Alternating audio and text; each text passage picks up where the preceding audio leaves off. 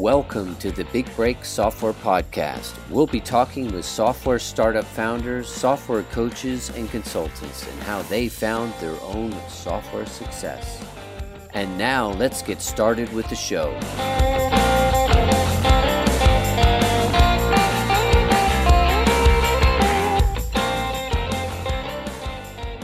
Hi, everyone. This is Jordy Wardman here, host of the Big Break Software Podcast, where I talk to top leaders in the software field like Seth Godin, Andrew Warner of Mixergy, and many more. This is a show where we talk to proven founders about their 0 to 30,000 journey and beyond. Today's episode is brought to you by OneStop.fm. We have 45 developers waiting to get your idea to fruition. If you want a reliable full stack development team with top talent that costs half as much as in house developers, and you know you can trust your SaaS or mobile app with us, we'll give you the first 30 days no risk, and we guarantee being on time and on budget, or we finish the project at no extra cost. Contact us at onestop.fm. Let's talk about your SaaS project today. Introducing today is Dean Sweetman, founder and CEO of Tithely, which provides the tools you need to engage with your congregation online, stay connected, increase generosity, and simplify the lives of your staff and congregation. Before launching Tithely, Dean was involved in the ministry for more than 30 years. During this time, he plant, planted over 50 churches and raised millions of dollars in funds. He will share more about how Tithely came about, how they were able to fund it, build the MVP, navigate their zero to 30,000 MRR journey and beyond. How are you today, Dean? Hey, Gordy. Yeah, how yeah, are you? Yeah, you're breaking up a little. Uh, good to be with you today. Yeah, likewise. Good to be with you. So, if you could just maybe give a quick intro on who you are and your background, that'd be great. Yeah, I was born in Australia actually, and you know grew up in Sydney surfing and had an encounter.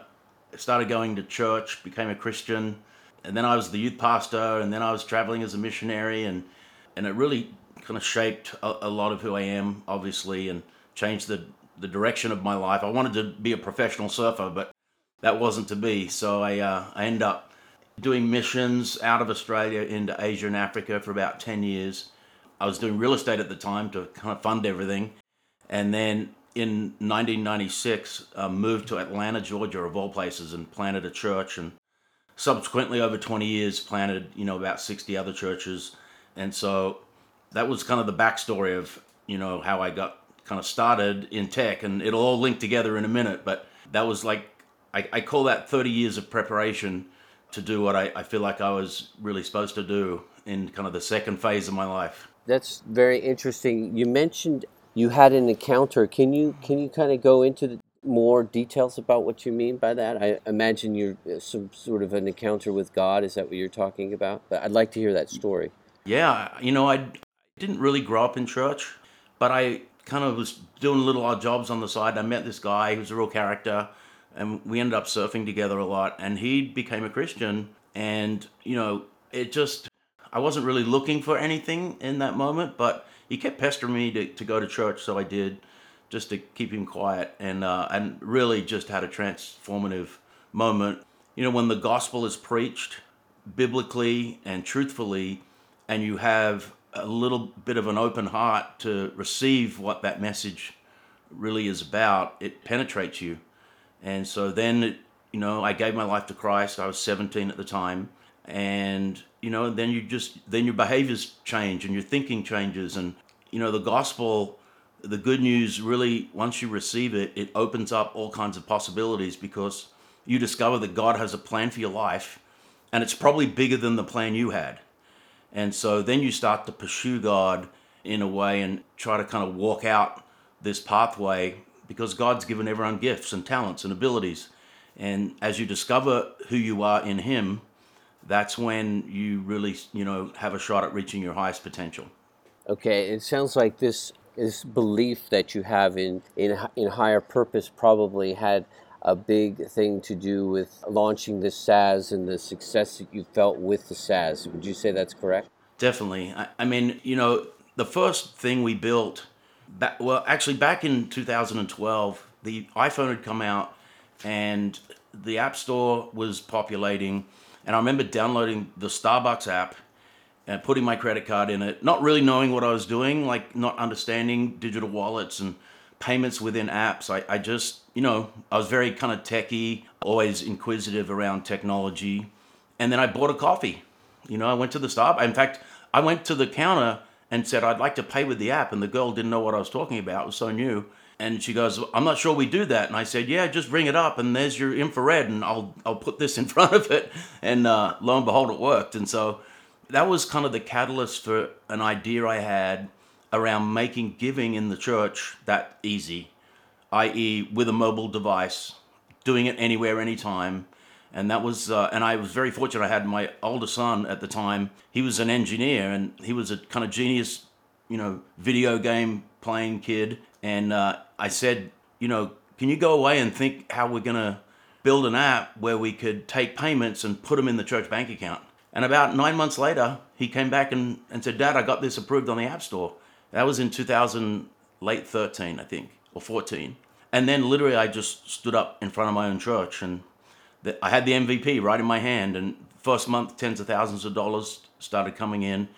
And then I had, you know, lot, ministers are very networked and connected, and you go to conferences all the time. So I had a bunch of friends, and I got them to download the app and use it in their church. So the first iteration of building product market fit, having this MVP that is actually working in the wild, it, it was really a, a, great beta testing ground because I could do it within my own congregations and, and friends of mine. So it spent a year really just as a hobby, and that was that was how we got started. That's a great story. Can before you go get too far into that, I'm curious. Um, your son, when he developed this, do you remember what he developed this in? Was it uh, at this time? It's it's, is it like um, what tech what tech stack was it back then? So we're talking about seven years ago.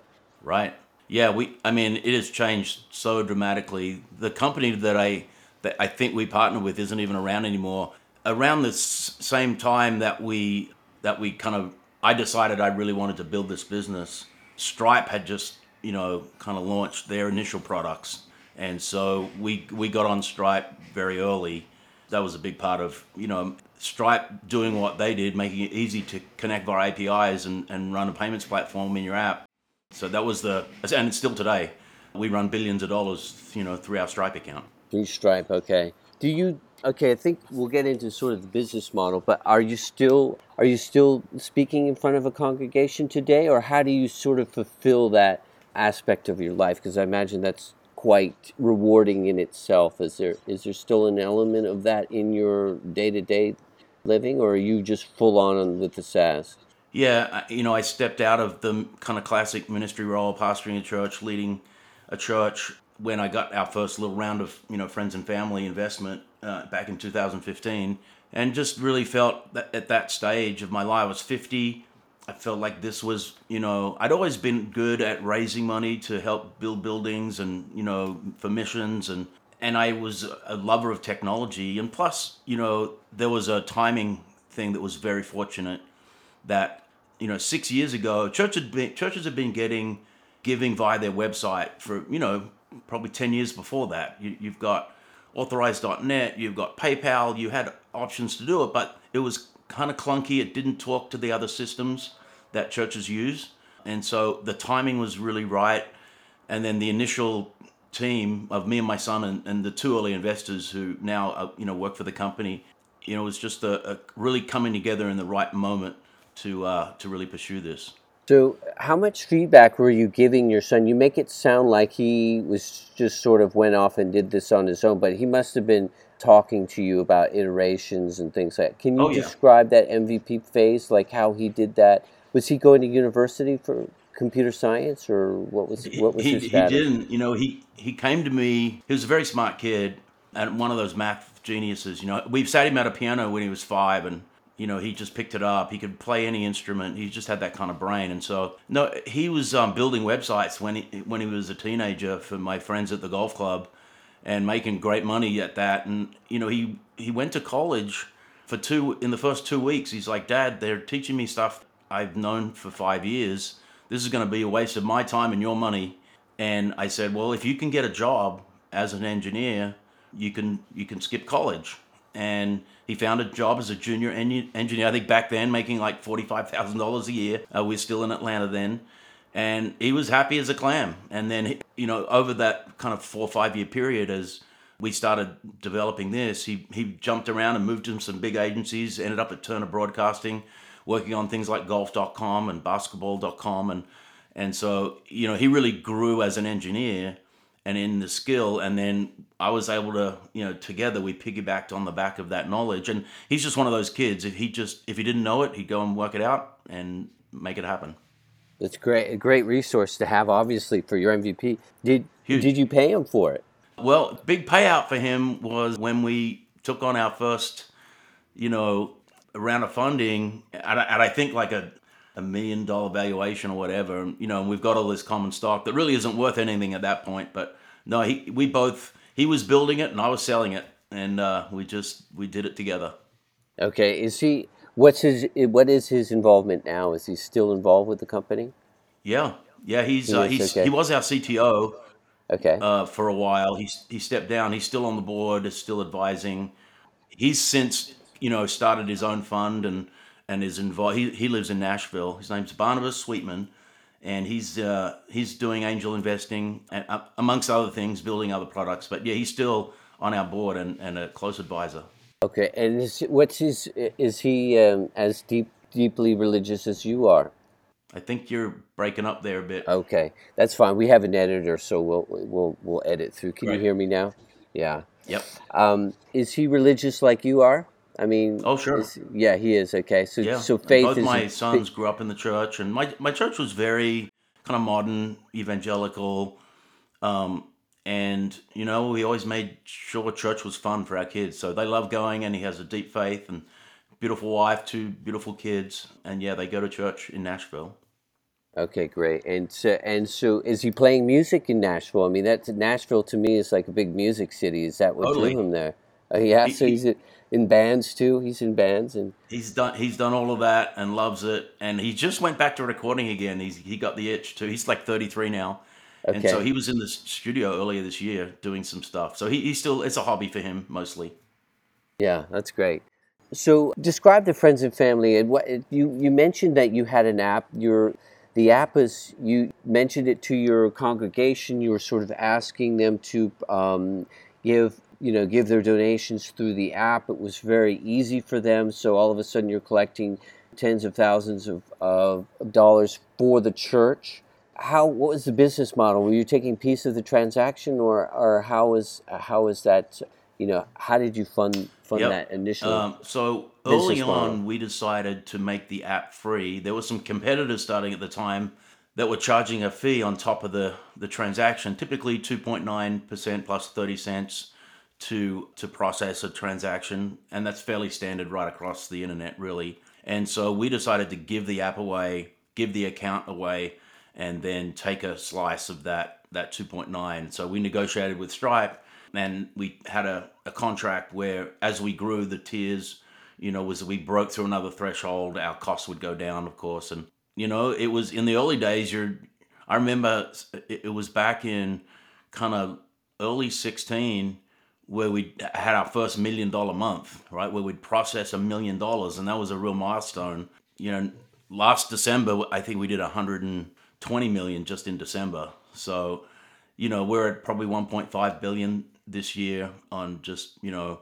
processing donations. So, but th- those early days of seeing those little numbers tick up, it's, it was a lot of fun and still is. I bet it. I bet when you I can imagine a million a month. So you were taking two point nine percent. Is that sort of how you were funding? It? Are you non? You're not. You're for profit though, company. Oh yeah, yeah, yeah. We're for profit, and but you know we one of the main things that we've tried to do is fairly price our products. We started with the free giving. We've since either built or acquired some other technology. We do custom apps for churches. We build websites for churches. We have uh, CRM so they can manage their data. We have a media product. We have messaging and email. Right. So as things went on over the last few years, the vision became not just to do have an endpoint giving solution, but to have the whole tech stack that a church needs.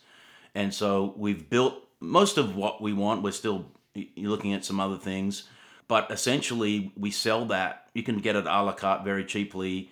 You know, we were doing text giving for $19 a month and we'd issue you an, an 800 number and you could, you know, give via text. And then we built messaging, you know, we sit on top of Twilio and SendGrid for all that. and just gradually as the product suite kind of built out, we the SaaS part of our business is you know ninety nine dollars a month, and you can have all the tools you need to run your church. And we very very much focused on the SMB segment. I'd call that the under one thousand members church. That is the about ninety percent of the churches in the in North America and and in around the world, in fact. And so we really went after that that small medium market and priced it accordingly. And so that's you know there was a lot of little things along the way that that caused us to be successful, but those are those are a couple of things we did early. Okay, so so I, we definitely want to break that down because that was that's quite a, a lot of information on the early the early startup journey. So you went from you're a mobile app, you're in the app store, and when did you decided that you needed to have the software as a service aspect to? Was that immediately, or how did how did the SaaS come into it? In the first year, we didn't really focus on it. It was just a bit of a land grab and trying to get customers and you know making the product a bit better and you know building out the website a bit better and but yeah, it was probably year two. There was a small app company that was you know I became friends with the owner. He was a pastor also, and uh, he decided he wanted to pursue you know his church and and so I we acquired that, and that just allowed us to. And Apple kind of changed the rules a little bit back then around what we call container apps, where you can essentially spin out an app. It's all the same except you're taking out you know logos and photographs and so on, but the the kind of the architecture is the same. And then the, the Apple changed some rules around that, made it a bit more difficult, as they like to do. And so we pivoted in that, acquired that company, and then yeah, we just started you know building church apps, which typically replace the bulletin, right? You think traditionally you go to go church and there's a paper bulletin, and you know a lot of work goes into all that, and you got to print them, and no one takes them home, and they sit on the floor. So the idea of having you know con- me consuming content like you know the calendar and what events are coming up you put it on the phone and but then that unlocks a bunch of other things. Now if there's a an event that i want to register and pay for i can do it in the app. If i want to you know listen to the sermon that i missed i can just listen to the podcast. So the church app was uh was the first thing we acquired and and still today it's one of our very popular products. And of course giving is always baked into everything. So if we build you a church app it's going to have a giving button like right next to the calendar button and uh, the the big problem that we solved was well, there was two of them. One, you could you didn't have to be in church to give, and the second thing we solved was is which means you could give anywhere, anytime. The second thing we solved was easy setup of recurring giving. And I tried to do this for years in my own church and had tech guys in my church, and it was it was so difficult. But with like three clicks, even back then, the first iteration, you could set up recurring, and that was a real game changer. So is that was that made easy because of Stripe? It's just a Sure. sort of a you just said okay, Stripe already had this feature, and you, you just made it easy. You put it in front of the face of the you know the, the congregation. Yeah, I mean, you know, Stripe just give you a bunch of APIs that you, you know, they've got all this kind of plumbing and infrastructure, and we come in, our software, you know, we make it look really beautiful, we make it very easy to use. You know, the demographic of church skews older, uh, although that's changing a bit. But yeah, it's if you make it simple, uh, which we did, which is es- essentially putting in an amount, selecting a start date, and then how often do you want it to come out? Is it Fridays? Is it every two weeks? Is it monthly? Like, however you get paid. And then once you do that, you just hit the button and it's set and forget. It's done. So this is a selling proposition to the other ministers. What is the what's the what are the minister? What makes the users the con, the people in the in the congregation? What's their big sort of problems that you're solving uh, for them? Is it because I can't imagine coming into phone into a service. I go to church as well, not as much as you, but I go, uh, and I can't imagine looking at my phone to sort of sing the hymns or something like that, or follow along with what the, the readings are. What what are you solving for the users that, that actually are sitting Well, that's in the changing. congregation? And, you know, you think about the early days of mobile, you didn't want kids having their phone in their hand. You didn't want people looking at their phone, checking their text messages. Now, your whole life's on your phone. And so we we embrace the phone and the tech in the phone for all kinds of things. And so we encourage our customers to you know, allow phone use in church because there's a bunch of other things you can do. So, you know, the notes of the sermon you can put in the phone and I can literally while I'm listening to the speaker follow on and I can fill in the blanks. I can, you know, kind of have this resource of listening and going through the, the sermon notes and then they're stored in the cloud forever for me and then when I come back I can go back and look at them. Obviously in the time of the offering, you know, typically every church has a moment where they ask people to to give and you pray and and so you know it's no different than saying get out get out your checkbook and which is you know up until 5 years ago of the 130 billion given to churches in the US alone the vast amount of it was check and cash. And so as everything started switching right you go the old days you're old enough to remember you go to the gas station you'd pull out some cash and you'd buy the gas well, now the credit card thing is in the pump, right? You never even walk in. You just go in and do it at the pump. Well, you know, everything had moved to credit card except church giving just about. There's not there's not many other things that, that are still old school mm-hmm. check and cash. Yeah. And so the timing of that was the whole marketplace was moving to credit debit and and we did ACH as well. And it was just a matter of the church having to catch up. And often what would happen, especially a few years ago, younger people would come to the you know to the leadership and say listen i don't have a checkbook and i don't carry cash so if you want me to give you you're going to need to give me a, a way to do that and so that's the early paypal buttons on websites kind of came at that but then with the rise of mobile that's you know that's like the the nexus of you know, awesomeness that where i've got this phone in my hand and you think about fast forward to today you know, I literally, if I'm traveling somewhere, I've ordered my car with my phone. I've, you know, I've checked into my airline with my phone. I've got off the other side with another car. I order food from Chipotle so it arrives at my house by the time I get home. I do Instacart to get my groceries done. I mean, I've literally used my phone like, you know, I've turned my my air conditioning on like it's just endless, right? And that's just me taking a 2-hour flight from Park City, Utah to LA and getting my life in order so when I arrive, everything's sorted.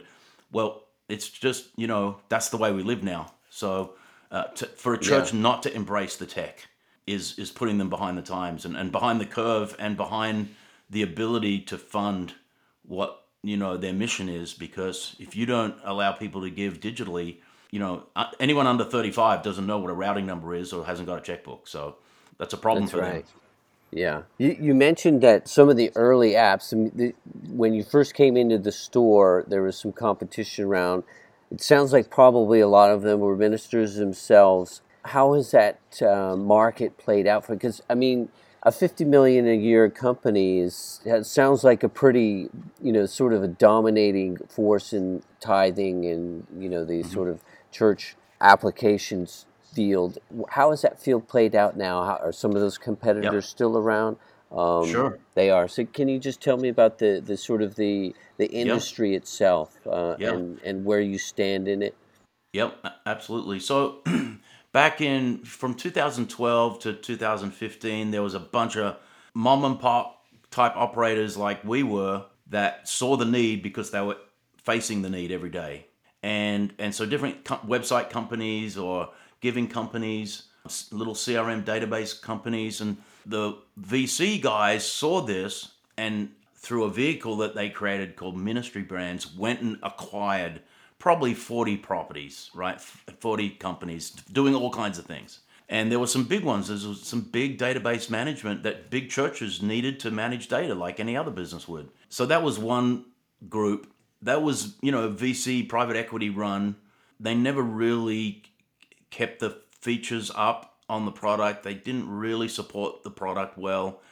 But it, it was this juggernaut. They tried to acquire us very early, and, and we had different plans. And then we had another competitor who we still compete with today. They're called PushPay, and they went a different route. They went and raised a lot of money, firstly on the New Zealand Stock Exchange, then they went to the ASX in Australia and raised a bunch of money, hired a bunch of salespeople, and really they went after the you know what's kind of known in the SaaS world as enterprise, right? We call that 2,000 plus churches, like mega churches, and they did very very well at that. While they were spending all that money alerting the market to this new thing called mobile giving, we focused on the small medium and we kind of coasted off the back of that spend. You know, I think they raised in that second offering like 60 or 80 million and they were at, you know, they had 80 sales guys just pounding the phones and, and really, and we developed our, our product so you could be live in five minutes, no, no contracts. We made it really easy for you to get going. And so we slipped in behind that 2015, 16, 17. It was just a, a we just grew organically and we, we started our content marketing very early. And I remember my my CEO Frank Barry. He's he's like, you've got to write a blog every week, and nothing's going to happen for a while, but eventually it's going to pay off. And I'm like, I'm writing these blogs, and I I like writing, and and nothing's happening. But sure enough, I you know with my marketing manager yesterday, we had 480,000 views last month in our blog. So uh, really? that was that's, very smart of Frank back then to get us on the content marketing. Yeah. You know, how, how many of those posts are um, some of the so original just, posts that, that, you had? Sorry.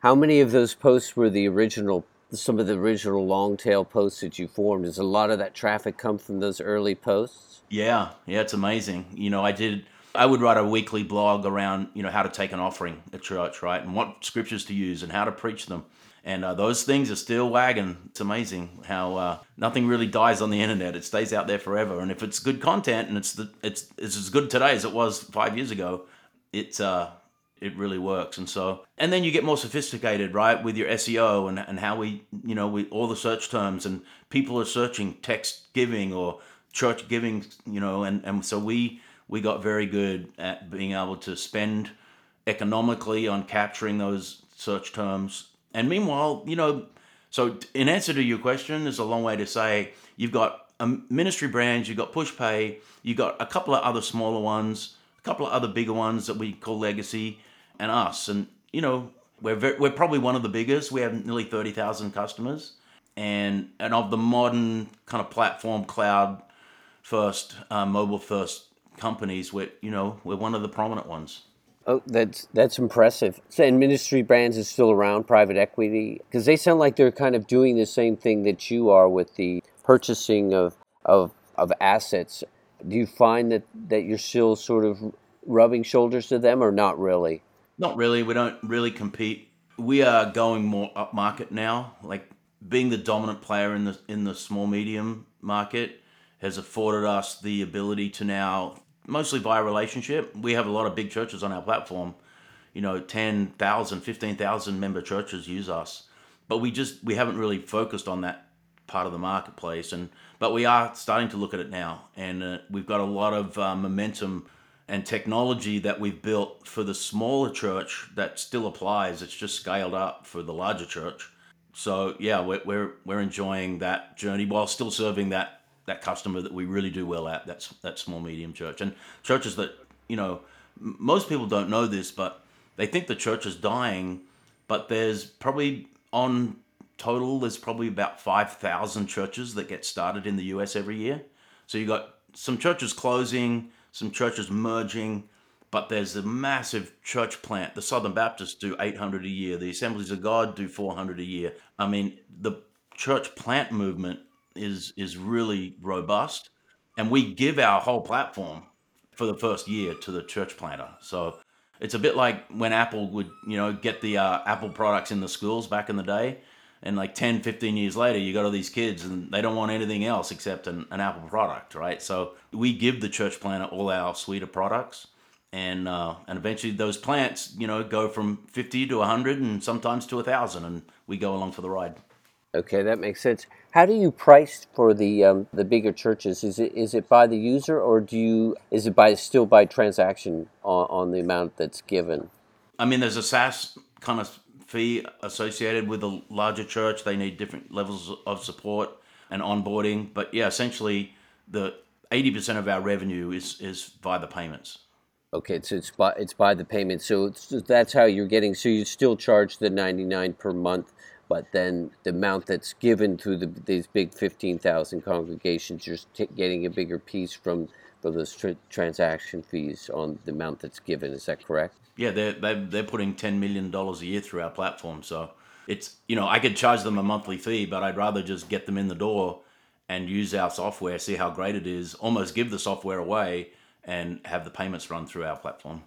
Okay, that's great. Can you tell me about some of the early decisions to to purchase some some of these other aspects of your your software? Because to me, that sounds as a SaaS developer myself, that sounds like oh well, I'm going to take in other people's headaches, or maybe it's a different tech stack. Can you sort of explain the process on on when you're purchasing these other assets and how you combine them into the platform?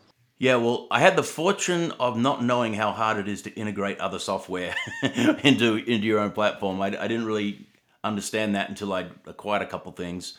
But yeah, that's the biggest headache. You know, if that's why we love to build stuff rather than buy stuff. But sometimes, you know, it makes sense. They've got a bunch of customers. They've got, you know, some tech there that you can piece and pull out. But it's there's always a journey of getting two platforms to be one. But we were very fortunate. The the app company was only very small. It had I think 500 customers, and the technology was new enough and good enough where we could integrate it into what we we built. We bought a small CRM with about 2,000 churches. That guy Ben, he's he's our CTO now. All these guys work for us. Whenever we've done the acquisition, it's usually with a very like-minded, same mission type you know person, and so the coming together of the culture is much easier than the coming together of the tech. But then you get a bunch of smart people in the room and you get a 12 month plan and you execute it and you get there. It's, you have bumps along the way and you have upset customers and you know this is the way we used to do it over here and you're telling me I got to do it this way now and, and we try to minimize that as much as possible. But I think overall where we have done well is because we're our mission the mission of the company is so aligned with the mission of the customer. And the mission of the customer is, you know, to preach the gospel, care and protect the people that God entrusts into their care, and build a healthy local church in a, in a community.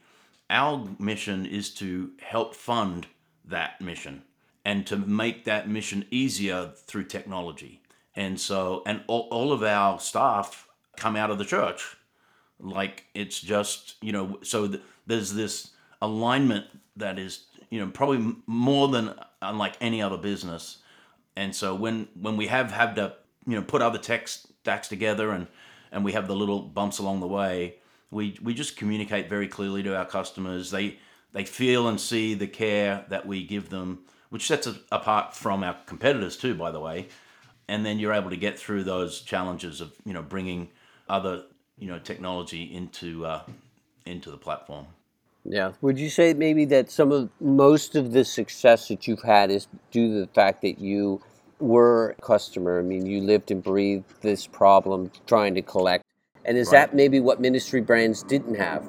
Yeah, you broke up there, but I think what you're saying is the fa- the fact that I was in ministry for 30 years and my competitors were, you know, private equity backed guys that were snapping up all these businesses, did that contribute to our success? 1000% it did knowing the intricacies of the problem that churches face day in, day out. Our churches are essentially a cash flow business. You get money on Sunday, you try not to spend it all before you get to the next Sunday. And so understanding that, you know, getting those those offerings and that giving to get into your bank account as quickly as possible and uh, lots of other little things that, you know, just you're exactly right. I was the customer and so I knew and understood all the challenges that our customer faces. Yeah, that's what it sounds like. What um, you mentioned, you mentioned going public uh, is sort of in the roadmap. Can you can what, what's the sort of thinking behind that? Is it just sort of to get more funding so you can expand faster? So you can, I mean, this is like your life's mission, making it easier for churches to to yep. collect from their congregation. And how, how is that how is that going with the with the are you speaking to uh, potential underwriters right now? Yeah, I mean, we are in a unique position. We're profitable. We have, the metrics are great. You know, all the numbers that you know everybody looks at are, are great. Our net retention is off the chart. Our churn is extremely low, and you know we're still growing at a at a nice uh, a nice clip. So, you know, I get probably I don't know ten you know VCs a week sending me emails. We have had a couple of strategic investments in the last two years that have continued to allow us to accelerate. We hit COVID last year. That was a an explosive moment for us because literally you woke up and were told that you couldn't go to church, and if you didn't have a giving on a website, you were dead in the water. And so we we onboarded a lot of customers through COVID. Those cohorts continued to perform the same as all of our others a year later, and you know it just was a an instant problem that had to be solved, and and we were the beneficiaries in a large respect to help those churches. Thousands of them came into our platform within like a six week period. And so yeah, we, we just you know I've got developed good relationships with with some of the big banks and some of the you know the the big private equity guys and you know we, we want to be the first faith-based technology company that's listed you know publicly here in the US and um, that's what that's what we feel like that's our our mission Oh, that's that's great. You you mentioned COVID. I it, I guess it really hadn't occurred to me because there's so much that you can do remotely to help these churches, right? So the minister can still give his 100%. his sermons yeah. on on. We started so, as a, go sorry, ahead. Well, I was just saying, so so so the ministers can still run their basically their con- speak to the communicate with the congregations, collect and survive through that. What was your where were you at in terms of users before COVID? I just want to get an estimate of how much COVID really sort of you benefited from COVID. Yeah. To your first point, you could literally run your church from your phone. You could do services straight to YouTube and Facebook, and you, the giving button was right next to you know on your on your website. Uh, and so that really did allow churches to continue on through, and it turned. We thought it was going to be weeks, and then it was months, and you know here we are in the second year of this thing but yeah, it, it was the technology, and as far as growth goes, it was explosive. We, you know, I think we onboarded. We were at like twelve or thirteen thousand churches at the middle of March in 2020. You know, literally in just six weeks, we had about ten thousand churches sign up. So we were all we were hiring and working, you know, 20 hours a day there for a while. It was a bit crazy, but we got through that. Because whilst we make it very easy for you to onboard, there there are a lot of things that go on behind the scenes to make sure, you know, you're not a fraudster and, and kind of you know we have to verify accounts and we make it very easy for the user. But there was stuff that we'd automated that we found out when it was really you know kind of challenged on this kind of scale the, those automations didn't work very well. So we had to do a bunch of things behind the scenes to keep it smooth and we got there and we did it and we are better for it That's, so you you basically 10x in a month essentially is that was in, in March and April is that is that sort of what what I'm understanding yeah, yep, that was it. So, describe to me uh, how that process went. I mean, how was that? I mean, that's very rare for you know SaaS companies to 10x in a month.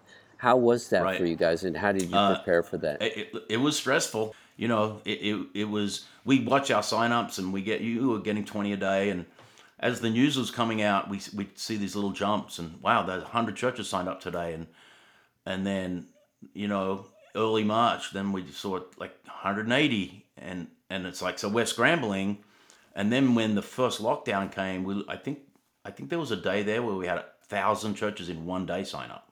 So then just subsequently there was, and of course you know most of these people they're not sophisticated when it comes to tech.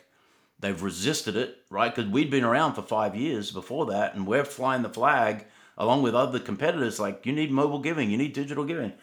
And these people are the laggards of the laggards. They're resisting it, and all of a sudden they're forced to to have to do something. And we were going to get them eventually because you know it. That's just was the the cycle was on our side. It just sped up the cycle. You know, probably two years, and literally forced thousands of churches to stop like relying on cash and check and move to digital That's right. So where would where were these people mostly finding you? Is it through? Were they just going through search? So I need a remote platform to run my church. Was it mostly search, or where were were you running campaigns, or where were these? Sorry, man. I think you're broken up. What were most of the channels that you were getting? Uh, where were they mostly coming from? Was it through search, or were you running campaigns, or where were they mostly coming from during this time? Can you? Yeah, you you know we we had a very good we had a very robust SEO operation prior to COVID, and so and we knew what we could pay for a customer, you know, with Google and, and Facebook and Bing and a couple, you know, Capterra. And so we just turned up the marketing dollar machine and they came flying through the door. The cost to acquire those customers, of course, plummeted because so many are coming in at once. But we had that all, all tuned up, you know, and that was part of our early success. And so it's just a matter of spending more money there to capture all of these searches that were coming, people finding us. Okay, so so you went from a thousand, say, twelve hundred users, roughly a little over a year ago. You grew to ten thousand in a month or so, and now you're at thirty thousand customers. Has the growth slowed down, or is it still is it leveling off, or, or how are you how are you finding? I mean, because now you've got quite a lot Yeah, of revenue, it's so you you can invest back through in. this what, what we yeah we call this the post-COVID bubble now. But just to clarify, you know, in March 2020 we had about 12,000 customers. Today we have I think it's 28,000. So it's there was a big bump in growth, continued through the year, and then you know we're kind of back to our we call our new normal, which pre-COVID we're bringing on four or five hundred churches a month, and we're that's what we're back to now. So yeah, it made for a obviously a, a really big twelve months for us, but it was it wasn't like we weren't we didn't think we weren't going to be where we are today. It just happened quicker. Right. It was just more forced. They were just more forced to uh, um, adapt due to the nature of the pandemic. So, talk to me about churn. Why is churn? Why do you why do you attribute churn being so low? Is it because uh, the um, the a- I mean, what are some of the, the things that you've done to reduce churn? There's a few things. The product is good. It's hard to move.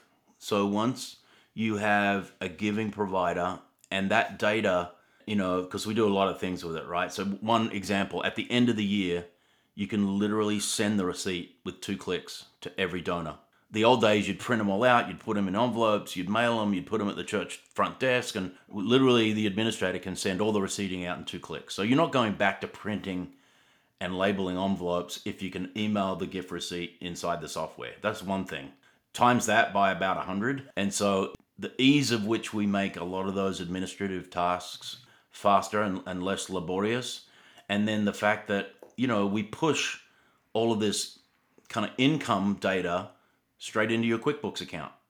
And so now where you know the, the money's coming through our platform, it's going out of our platform into your accounting platform, and all the data around the people and who gave what and when they gave it and oh how many kids they have and when their birthday is and all that good stuff. It's uh yeah, it's very hard to leave.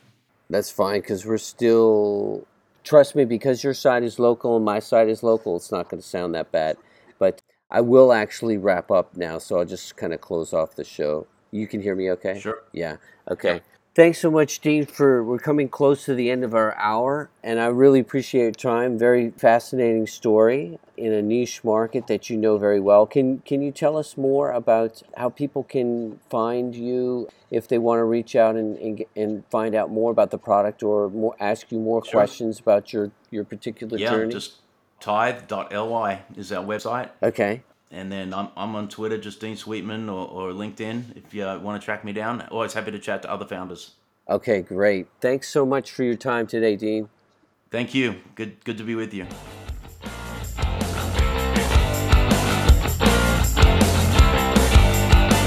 Thanks for listening to the Big Break Software Podcast with your host, Jordy Wardman. Be sure to click subscribe and check us out on the web. Keep listening, and your software big break could be right around the corner.